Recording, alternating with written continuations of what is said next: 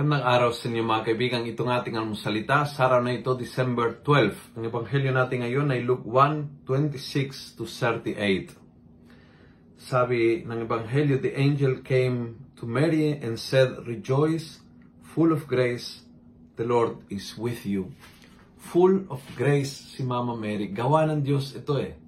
There is no other way to be full but to be filled by God. Diyos ang may gawa sa pagkatao ni Mama Mary na siya ay walang kapintasang, walang mantsa ng kasalanan, ipinaglihi at ipinanganag na walang kasalanan mana.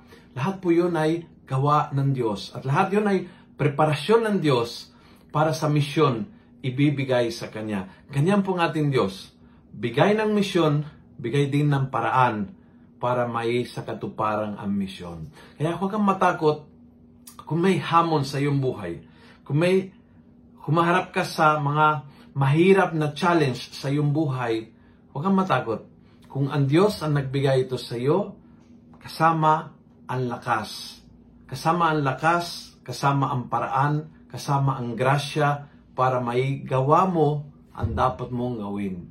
Ang Diyos hindi lang magbibigay ng trabaho sa atin, hindi lang magbibigay ng hamon sa atin, magbibigay pati ng paraan para magawa nating ang ating misyon. Otherwise, Mary could have not done this, could have not be born without sin. Ito is hindi isang bagay na tayo may gawa.